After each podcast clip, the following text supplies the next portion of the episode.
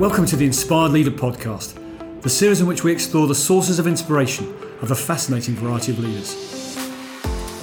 Well, I'm absolutely on a mission to take on LinkedIn. We are going to see massive disruption of traditional industries over the next 5, 10, 15 years. A lot of those industries actually that LinkedIn looks after. Do you know what? I think it's hilarious. Sometimes, you know, there's that expectation of the press that, you know, startups are easy and next thing you're a billionaire. I mean, the reality of anyone who's ever built a successful startup or tech business is it's an ongoing roller coaster of highs and lows, you know. And in this edition, I'm delighted to be meeting Pip Jamieson, the disruptive entrepreneur and diversity champion behind the Dots, the rapidly growing social network billed as the LinkedIn for the creative industries. So, good morning, Pip. Thank you very much for joining me. Good morning. Great to speak to you. you too. Okay. so, I'm going to have to start with the most obvious question. For those who don't know, tell us what is the Dots? People call the dots LinkedIn for the creative industries. Actually, people have recently been calling us LinkedIn for no collar workers. Um, the kind of history of the site is I used to work at MTV. Yeah. And I was surrounded by me and my peers were working in a very different way than that kind of traditional white collar workforce. Traditionally, you'd sort of go into a very linear career. So it would be a CV based, you join one company for 15 years and you move on to the next one. But I was kind of surrounded by friends who were working in a much more kind of fluid way of work. So we were freelancing, lots of us were adopting portfolio careers. So we might be working in a business for three days, but two days we were running our own startups we were doing our own fashion labels we were doing our own magazines we were doing podcasts so you know that kind of traditional cv way of promoting yourself wasn't really working the other thing that while i was at mtv is i kind of noticed that me and my friends our skill set was based in creativity yeah. Um, and i use creativity in its broadest sense yeah. of the word okay. um, this is essentially people coming up with ideas and building teams around them to execute on those ideas. So it could be someone coming up with the idea for an app or an advertising campaign or redesigning a building. And LinkedIn just wasn't working in terms of showcasing the creative work yeah. we were doing. Yeah. And at the same time, while I was at MTV, I was finding it just really hard to connect with brilliant talent, which sounds mad because, you know, everyone want, wanted to work at MTV. But the honest truth is that, you know, I was wanting to discover people who were doing this mad robotics work in Berlin, and it, there wasn't a place where I could kind of discover those people. So I kind of brought those frustrations together, and then, then the Dots was born. Yeah, great. And so, what was the sense of the opportunity you had? Yeah, I think it was. It was funny. I'm. I was never one of those people where I was like, I want to be an entrepreneur. I mean, yeah. increasingly, I'm surrounded by these people that are like, yeah, I want to start a business. I wasn't one of those people. I was very much like, I had this problem at MTV, yeah. and I wanted to solve it. I wanted a better way to showcase the kind of work I was doing at MTV. I wanted a better way to connect with people that were very like-minded, and I also wanted a better way to hire people while yeah. I was there. And so it sort of just came out of that mindset. It was like, let's just build a solution I need for MTV. And I guess the rest, as they say, is history. Um, and so, so, you you initially did some stuff around it in Australia, is that right? Yeah, you, were, you were exactly. in Australia at the time with MTV. Exactly. So I was at MTV and we, you know, typical startup, you know, quit MTV, sunk our life savings into starting the platform in Australia. MTV doesn't pay very well. They kind of pay you in Jägermeister. so uh, it wasn't a huge yeah. amount of capital I had to invest. And yeah, I scaled that business into being the biggest professional network for the creative industries over in Australia. So we had around 67% of all of the creative industries wow. using the site. We how much time? How long that, that was about three and a half years. Yeah. And then we ended up getting to this point where we were the biggest network for the creative industries, which is an amazing position to be in. However, I then hit the massive startup hurdle where my business partner, once we were profitable, doing well, he didn't want to expand internationally. So, right. very long story short, I had to sell that business. I acquired the technology rights. I reinvested all the money I made in Australia back into the business here. Right. Okay. And I went from startup to scale up back to startup all over yeah, again. Yeah, um, and now you're scaling up again. And now I'm scaling well, up again. It? It is pretty amazing. Yeah. I mean, I love London. So, I mean, London's actually the biggest creator epicenter in the world. So, we think about creative clusters and cities. So, it's actually bigger than New York. I mean, there's more creators in the whole of the US, but London, London is the creator city of the world, which yeah. is incredible. so, come on then. What are the pros first of being an entrepreneur? And we'll come on to the cons.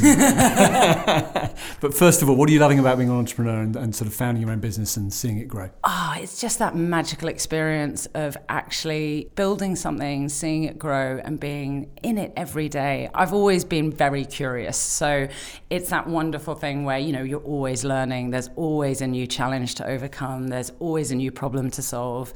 And it's just so engaging. And also, it's about my team. I've got the most incredible team. It's that joy of being able to handpick a team mm. and build that yeah. team. And you know, I come to work every day, and I just love the people I work with, and that's that for me is such a joy. And when when you've got a team that's passionate, positive, all driving towards the same goal, it makes for a really, really happy yeah, working yeah. environment. Very exciting, yeah but also probably some challenges along the way as well. So tell us, come on, what are the things you oh find more difficult? God. What are the things you find more difficult? Do you know what? I think it's hilarious. Sometimes, um, you know, there's that you know expectation of the press that you know startups are easy and next thing you're yeah. a billionaire. I mean the reality of anyone who's ever built a successful startup or tech business is it's an ongoing roller coaster of highs and lows yeah. you know. I have definitely been the happiest i've ever been in my life and you know there's moments when i'm crying on my husband's shoulder like what on earth am i doing? I want a full-time job that has security. I mean it is an ongoing challenge. You know i've made um, I made some disastrous mistakes, everything from hiring the wrong people. Um, actually, specifically in Australia, I, I hired a very senior person into the business, and I knew from the first moment that he wasn't right. Yeah. He had been very used to having minions and you know being a manager but he couldn't sort of roll his sleeves up. I guess my natural instinct as a female leader is to nurture people through that. What i should have done is i should have let him go when i had that instinct that yeah. he wasn't right. Um, and i learnt the hard way that you know one bad apple can really rot a barrel and yeah. you know being a leader is as much about letting people go when they're not right as hiring the right people yeah. and so that was you know those sort of challenges have always been but a wonderful learning experiences yeah. as well and w- when things have been tough how do you maintain your personal spirit what are the kind of things you do to keep positive push things through? Yeah, so I um, a number of things. So our, one of our core values when it comes to building a team is hiring positive people. And when I talk about positivity, it's not people that don't challenge me. I really want people that challenge me. It's more that people come to me with solutions, not problems. And I think having that as a core value in terms of the team I've hired has meant that you know they're essentially my cheerleaders. They're the ones that can really help me whenever we're having challenges, which happens all the time, they're the ones that can help yeah. me come up with the solutions. And so I think yeah. that's been that's been really important. Part of the strength of having that team. Yeah, yeah. and um, also I live on a houseboat, and that's just this beautiful way of living in central London. It's very meditative. It's very calming. Whenever I'm stressed, I we have a little row. Well, our houseboat's called Horace, and we have a little little rowboat called Little Horace. And whenever I'm really stressed, I just going for a row just releases releases my brain. And so, yeah, that's kind of a lovely way to keep calm, carry on. I love that you, you, talked at the start of that about values, and you talked about one you know, one of the beauties of being a, a, founder is you can bring your core values to the business and, and, sort of really embed those. Are there other values that are really at the heart of what you're doing? Yeah, I mean, our community actually has very different values than, I guess, the values that say something like LinkedIn was built on. You know, right now, LinkedIn's got all these massive posters around town, which is get paid as much as you want. Um, I mean, you know, obviously being paid is important, but they show you know there's a very little difference in your happiness levels once you're over yeah, a certain certainly. level of pay to being you know getting a million a year. The community I look after have very different values. You know, they're very savvy in the fact that they, you know, these days they won't work for an employer unless their values align. They want to come to work and have it feel like a family. You know, that's that whole work-life balance where you work and then you live for your weekends yeah. is sort of going they want to feel that they're having a positive impact on the world. And so a lot of our community values we obviously also mimic internally. Yeah. Um, and part of that also is inclusivity and diversity. So I'm a sole female tech founder. Um, yeah. There aren't many of us. I, I realize. I realized recently, at my level, there's only three percent of us actually, because right? um, we closed a big four million investment round just before Christmas. So, I'm a female tech founder and I'm dyslexic. So, you know, I definitely see things from a minority perspective. And so a lot of what the dots was grounded in is being a place that is open yeah. to everyone and very celebratory of people's diversity and difference, um, which means it's also a brilliant place for the companies we work with to hire diverse talent. So we're currently um, 62% of our community is female, over 34% of our community is BAME, and over 16% of our community is LGBT plus. We right. also do a lot of work in terms of neurodiversity and um, also socioeconomic diversity and that's been just a magic experience. Someone gave me a bit of twi- shit on Twitter recently. They said, um, if you're 62% female, that's not very diverse. But the honest truth is, LinkedIn actually skews the other way. Right. So we're just trying to, you know, if I'm trying to bias it the other way, I'm, yeah. I'm pretty proud of that, yeah. to be honest. I mean, you're clearly at the leading edge of this kind of stuff. Mm. As you look to the future, I mean, how do you see things changing in the way of working, the world of work? Do you think there's some big things underway? Yeah, I mean, massive changes. I mean, one, just in terms of technology moving at the pace it is, I mean, we are going to see massive disruption of traditional industries over the next 5, 10, 15 years. A lot of those industries, actually, that LinkedIn looks after. You know, there is actually, if anyone's listening, they should go onto the BBC website where you can put in your job title and it will tell you how quickly you're going to be automated. yeah.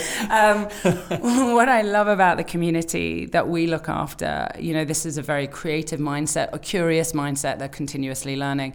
Uh, there's three things you know machines don't do very well. They don't have empathy or understand empathy.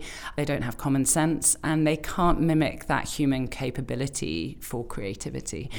And that's a community we look after. So I'm very excited to help you know that future workforce. So you know. Forbes recently asked, Are we the next LinkedIn? And I guess it's because as that kind of automation kicks in more and more, LinkedIn's power and community will fade while yeah. ours will, will increase. Watch this space. Watch this space. Watch this space. so uh, I, I loved receiving an email from you which at the bottom says, and you mentioned it just now, delightfully dyslexic. and you got to apologise for any spelling mistakes, which is a really, really lovely touch.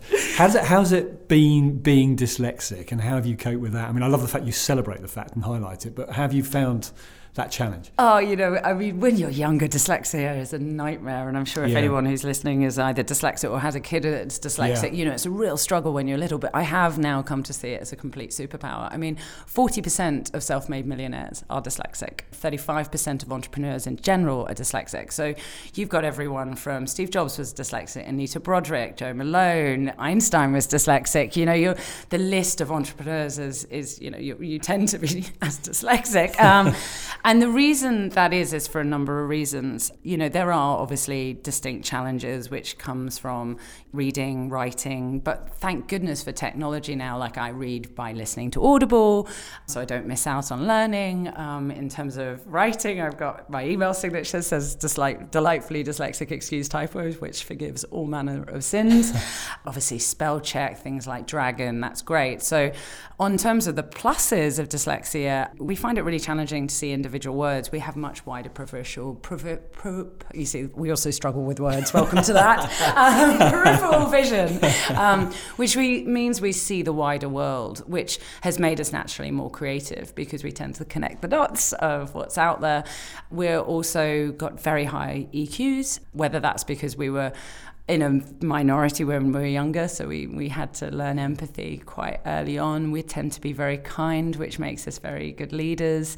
And yeah, we, we are very driven. And I guess it's also a function of you have to get through something quite challenging when you're young. So you learn very early that hard work and perseverance does does pay off. Um, and so all those traits are just a massive advantage if you're ever trying to innovate or if you're trying to be an entrepreneur, which is great. yeah, fascinating. So I'm going to f- close now. We've talked about the future generally, talk about your future. What are your dreams? What are your goals? What are you aiming for now as you take the business forward? Well, I'm absolutely on a mission to take on LinkedIn. Right. Um, it was built around a very traditional community, it was built around a very old school mindset this generation coming through, they want to work on things that are meaningful. They want to do work that has purpose. They want to work with people they love. You know, you're, you're really good when you're when you're excited and happy and So, yeah, I mean, the vision is to take on LinkedIn. It's the beginning of quite a long journey for me. I mean, we closed a 4 million round just before Christmas. Um, you know, the whole team's tripled in size. And this year, you know, we've got around 10% market share at the moment. It's about ramping that up to being the biggest network for the creative industries here in the UK, but also developing a roadmap for international and a machine learning strategy around all the data we have. So, the way the site works is people post projects and then tag the full teams around the project. So someone will put up an advertising campaign, for example, and say this was the creative director, this was the account manager, this was the photographer, this was the copywriter. And in essence, where I want to be is a living wiki of all the creative endeavor that humanity has achieved and the people and teams that sit behind that, with being able to give businesses access to diverse talent at its core. So it's a very exciting journey. Pip, it's been a pleasure talking to you. What, a, what an exciting vision ahead of you. Good luck you. and thank you. Brilliant. Thank you.